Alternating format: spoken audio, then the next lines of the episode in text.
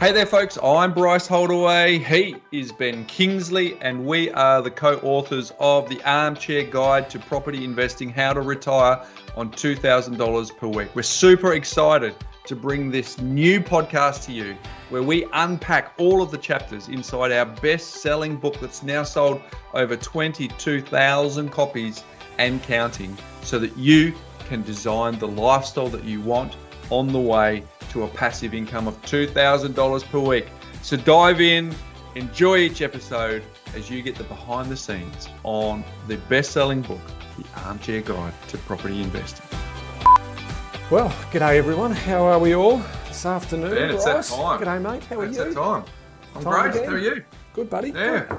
Hey, for those folks who've uh, just joined us, I'm Bryce Holdaway. He is Ben Kingsley, and we are the hosts of the Property Couch podcast. And what we've been doing now, Ben, this is the fifth week we've been doing it. Yes. We've been reading out all of the chapters in our uh, in our best-selling book where we sold well over 20,000 copies.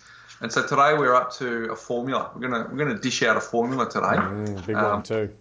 Which is pretty exciting. But um, I'm, gonna, I'm just going to quickly tell you the uh, the other chapters that we've gone through, Ben. Yeah, Uh, that's, first chapter was uh, building your own base. Got that? Um, you did that one, no Yep. problem. Second chapter was the psychology of investing. Yes. Now this will test me if I can get to the uh, the pages quick enough. Third chapter was the Five five essential. essential steps. Yes. Uh, you remember that, don't you? And then the fourth chapter, Ben. Uh, I'll tell you what the fourth chapter is. If I can turn the page, here we go. The fundamentals of investing.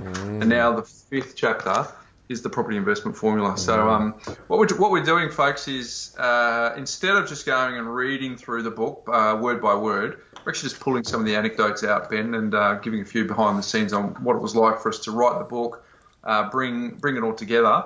And what's really interesting is we wrote this, uh, said this a couple of times now, Ben. We wrote it back in 2015, it published in 2016, and uh, the concepts stack up in 2020, don't they? They do. They do this, and you get this formula right.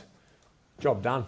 Because it Job done. really encapsulates everything in terms of what you actually need to do to invest. So, chapter five is sort of the centre of the book, and it's sort of the pillar that holds the whole book up. How's that? Did you like that?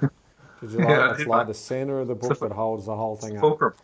It's the Yes. fulcrum. All right, let's uh, let's reveal the formula, Ben. You want to kick it off? Well, what is certainly. ABCD? Yes. Well, asset selection is number number one. That's the A. Yep. Um, look, It is. Yeah. asset selection and the focus on asset, asset selection is not all properties created equal, Bryce. So we do know that uh, you can't just pick any asset and go out and buy it because if you if you do that, you're not necessarily going to get the best optimized return that you're looking for. So we talk about asset selection in terms of uh, with every different marketplace and sub marketplaces, you want to be going after the assets that are going to give you the best return based on also your needs. Now, what I mean by that is it's all well and good that if I have $500,000 to spend and I could comfortably afford a loan for that figure, that I would try and get the asset that gives me the highest return possible. But the reality is, in some cases, so many people are reliant on the income that comes with that asset that sometimes they've got to hedge their bets a little bit. So we talk about different types of asset selection. So we've got high growth assets, we've got balanced assets, which gives a nice blend between income and also growth. And then finally, we've got cash cows, which are really focused on yield play. So it does depend in terms of what your overall strategy is. But what we really want to focus in for asset selection is trying to minimize the risk in terms of buying an ordinary asset in an ordinary location. You're right, Ben. What we wanted to do is because um, what the, the the challenge with some books, Ben, is you can you can pick up a book like ours, like any of the other property investing books on the marketplace, and you can actually go, all right, well, it says to buy property, and property uh, doubles every seven to ten years on average. So therefore, all I've got to do is go out and buy a property, and we want to actually dispel that myth, and we want to do that right now. That just by putting your name on a title is not enough and it, it actually is probably the number one rookie mistake that people actually make. Um, you'd agree, Ben, that they, they, they, the, the idea of buying an investment property is, is, is for a lot of people a, a bit of a stretch anyway. So the thought of buying an investment property is an emotional process that they need to go through to actually expand their mind to do it. And then once they've done that, it's like, okay, let's just get a property. Whereas we go we go to some lengths, and, and even on page uh, 107, Ben, I'll see Yes, if I can the asset selection framework. We go from the micro to uh, the macro, Macro to the to the micro. micro. So we start at state level because uh, one of our biggest bugbears is, and we get we get asked a lot, don't we? Where what's your opinion on the property market? It's like, well, which property market? So we need to go. Are we at which state or territory level? Which is moving in the particular part of the cycle? And therefore, then drill down and go, okay, I've identified if I'm a borderless investor, I'm going to be in Queensland or Yep. South Australia or Tasmania. And then we have to go down to suburb level because uh, we, we say it uh, all the time on our podcast, Ben. Location does 80% of the heavy lifting. So if that is true, we actually need to look at suburb before we look at property, right? Yeah, you do, and you need to understand the laws of supply and demand in a big way here, right? Um, because you can also still potentially do the right searching um, after you've done your research, because that's the other thing we also talk about. Searching is not research. You got to fundamental research is all about getting to the understandings of demand and supply, but you can then identify a suburb that's showing really strong interest, but then go and buy a silly asset in that suburb.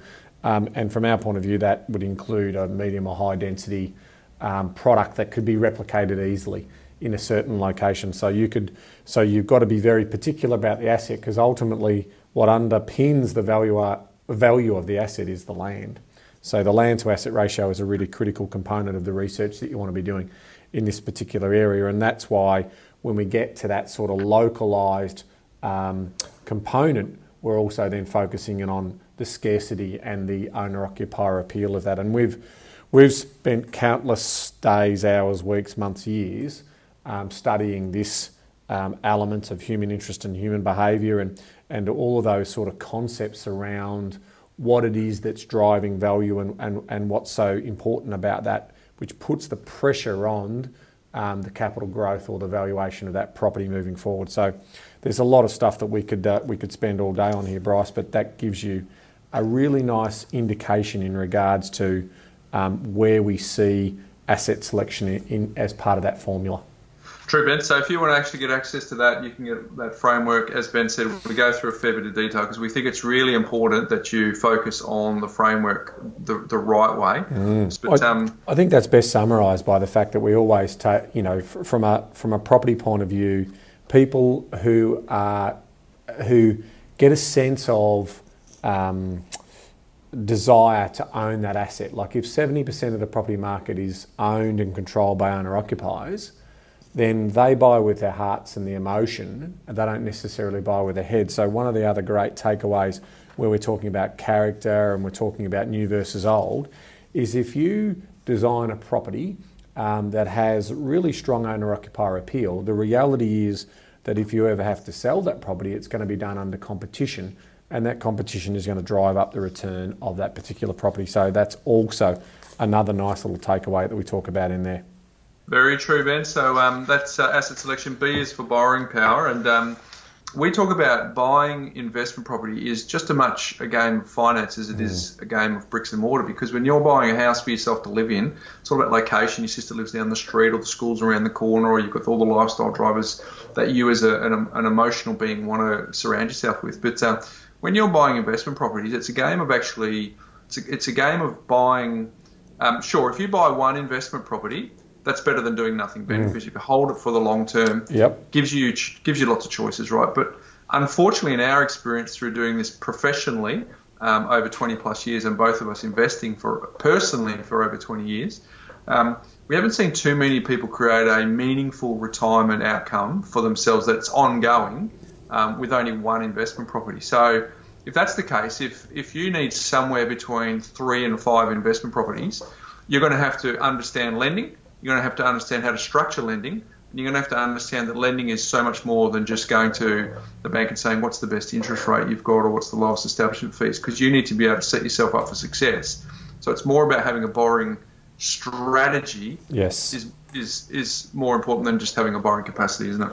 Yeah, that's right. I mean, the, the blend of borrowing um, and cash flow is absolutely critical. And there is a, a, a distinct difference between money and cash flow. Um, and I want to sort of just delve into that a little bit more to try and explain that. But a lot of people just think that their savings uh, is really their cash flow. Well, it's obviously not. Cash flow comes in many forms. It can come in in terms of the working income that you do. It can come in in terms of the investment income that you get, i.e., the rent that you're getting on a property. But it can also come in the form of equity um, and or savings. So, you know, we're seeing through these difficult times right now that, you know, when you, you, may have um, cash flow but no savings, and if that cash flow goes, then you're cooked. All right. So, what you need to be able to do is get that blend right in terms of releasing that equity, having those buffers in place, and making sure that you're segmenting your borrowings correctly so you can separate deductible debt from non deductible debt. So there's a blend of things that are going on between borrowing power and coming back to that point that I was making around um, cash flow is not necessarily just money management.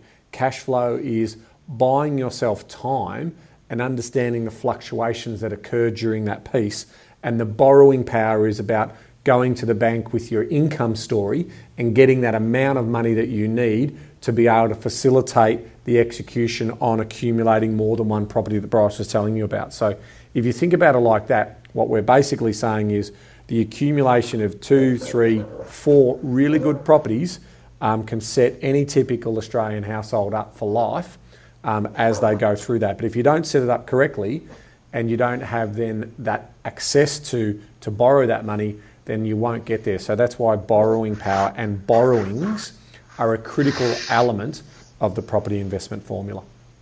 Very true, Ben. Second pillar is B for borrowing power and concepts like um, uh, how much deposit do you have? Are you going to be cross securitized? Do you know what lender's mortgage insurance is? Should you have a variable interest rate? Should it be fixed? What about offset versus redraw? There's yeah there's many, many concepts that we need to be understanding and, and work out what is better, what, what allows us to make sure that we maintain the maximum tax deductibility, what means that we're actually reducing an expense rather than, in, than earning an income that's uh, tax payable. All these things come when you start to drill down on some of those concepts around, um, you know, as I said, offsets and redraws. Yeah, so there is, leverage, there is productive bit. debt. Um, so that, that, you know, leverage is really powerful. You can then understand and appreciate the the, the benefits of cash on cash returns, which we talk about in here. But leverage, you know, is a, is, is a powerful thing. It also carries risk with it. So you need to understand what you want to leverage into. So we always talked about, you know, people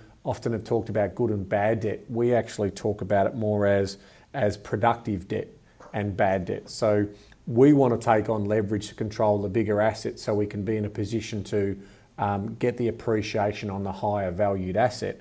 Um, so all debt is challenging, um, but if you use productive debt uh, to be able to get you to where you want to get to, it's very powerful. So that's why borrowings um, is our second critical pillar, Bryce.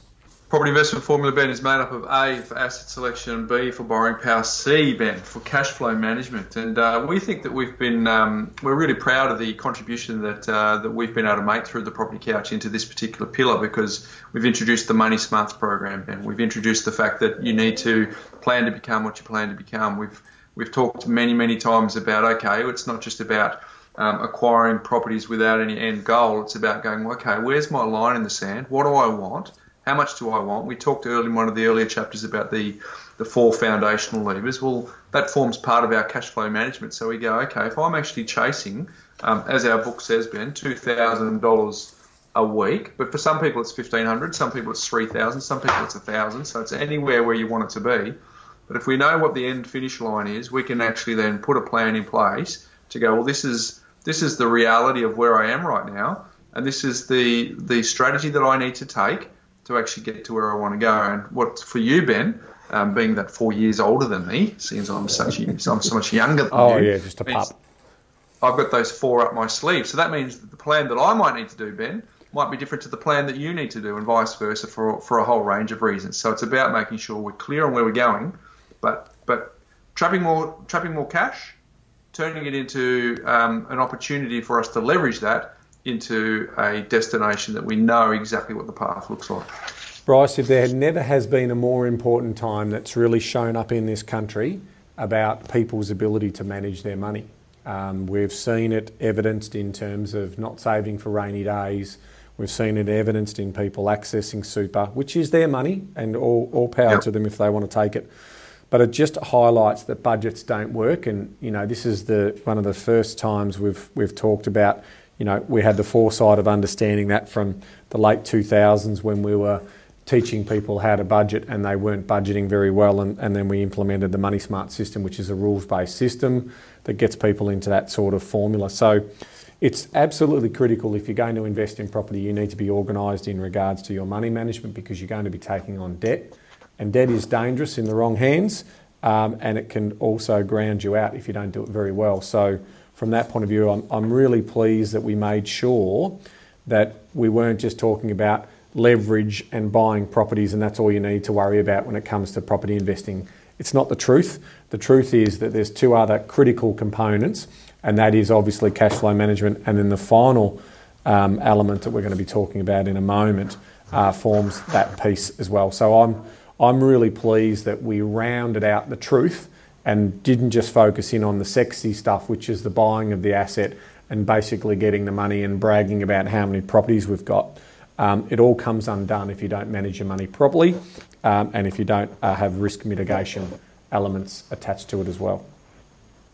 Yeah, cash flow management is the hardest bit to get to, Ben, because you're actually having to deal with um, future in the present, aren't you? You're trying to you're trying to deal with an outcome where you're creating a passive income. Here we are in 2000 and uh, 2020, and we might not be retiring until 2040 or 2050 or 2033 or whatever it looks like. So what we do know is a cup of coffee today is cheaper than a cup of coffee tomorrow because of the fact that inflation will do a little bit of the work to um, erode that.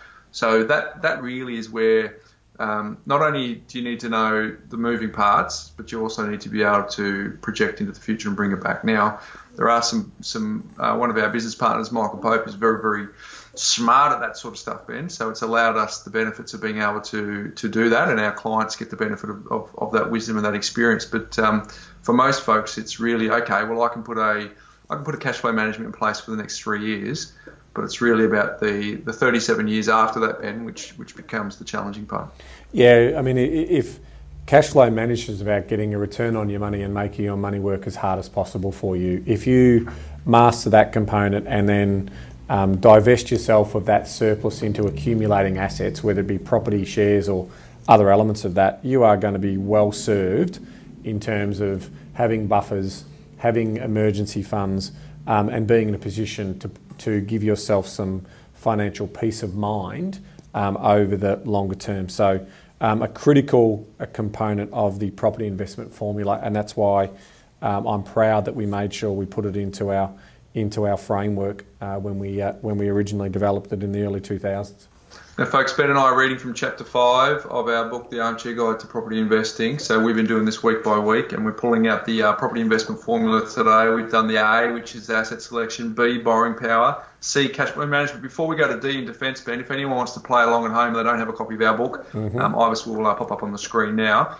Um, that you can go to the Armchair Guide it's been on the screen all that time, which is really nice of Ivis. Thank you, Ivis, all that time. That work. Yeah, it's right. great. It's beautiful. she's good. She's good. She's good. She just so if you want to get a, a, she does. If you want to get a copy of that, um, feel free to uh, go to that website. We'll send it out to you. Just tell us where to go.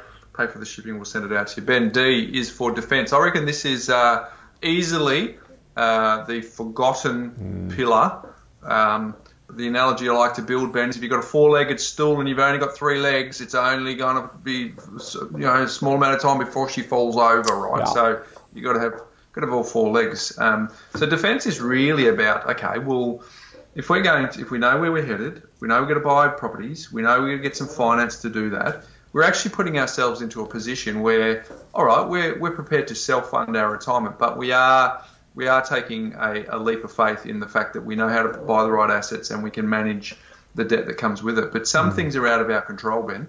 Um, and really, you've, uh, defence is really about saying you as an income earner need to be protected because uh, the house of cards can come crashing down if, for whatever reason, for something outside of your control, your ability to earn an income uh, either temporarily or worse permanently um, becomes an issue, that is not only going to be a problem for your accumulation activities, but it's also going to be a problem for you going forward, being able to provide uh, a level of, of lifestyle. So um, D is often forgotten, Ben, but very, very important. Yeah, so we're talking about several elements. I mean, until the next 20 years when your property is probably more important from a valuation point of view than you are when you start to stop producing income, uh, you're the most important. You and your partner or the household income is the most important um, element of building wealth for retirement. So we need to protect you. So income protection, life, trauma, TPD, those types of things should be blended into your cash flows and blended into your plan. Um, in terms of from a property point of view, um, yes, we insure our car, but in reality, their cars are worth nothing these days. We absolutely need to insure the property, the building, the contents, and of course, um, when you do get pandemics like these types of situations, you also need to be um, insuring against the tenant um, in terms of loss of rent or damage and those types of things. So mitigate that risk, mitigate the tenant risk, mitigate the property risk, and you can understand where we're going with this. And then the other one that we that we sort of round this off in terms of defence, and that is surround yourself with a team of experts who can bring it all together for you um, and spell it out, um, who spend their time um, doing this uh, doing this work. And I was talking to a, a very successful uh, mortgage broker the other week, Bryce, and he had a great analogy around when you're starting to play sport. Um, and, and, you know, we've used an analogy before about the coach is the most important thing, but isn't it interesting when you're socially playing, you spend less time practicing. When you actually become an amateur and just do social sport, you might train once a week. And then actually, you know what, as you get to a better grade, you start to train once to twice a week. And so you start to build that up.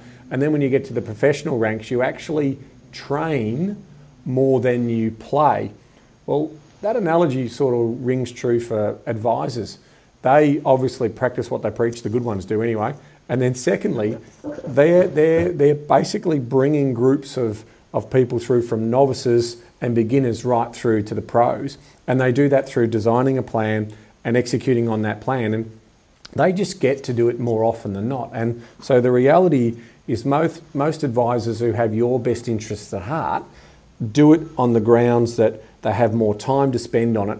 And no matter how quickly you try and catch up to them, the reality is that they're going to have the 10,000 hours to get their expertise level up better than anyone else. So it's always good to lean on that expert team around you, which consists of a property investment advisor, an accountant, uh, an investment saving mortgage broker, the conveyancers, the building inspectors, all of those types of people, the buyer's agents who execute on the asset selection. And you round all of that out and you have this A team, this team that is going to deliver the goods for you um, as you invest in property.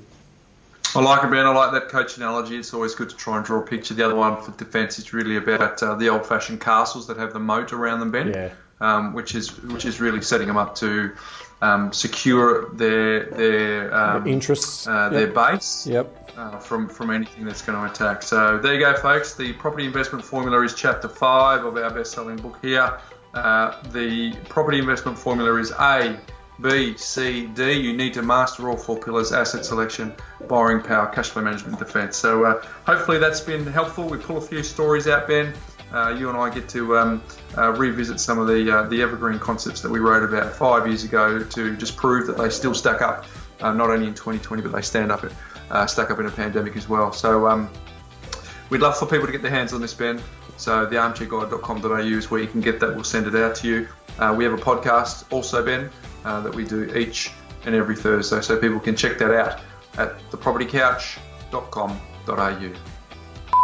Hey there, folks. Bryce here again. Just want to check in to say thanks for tuning in to the latest episode of the podcast. Hopefully, it's adding some value and building a story on how you can create a $2,000 per week passive income in retirement so that you can design the lifestyle that you really want to achieve.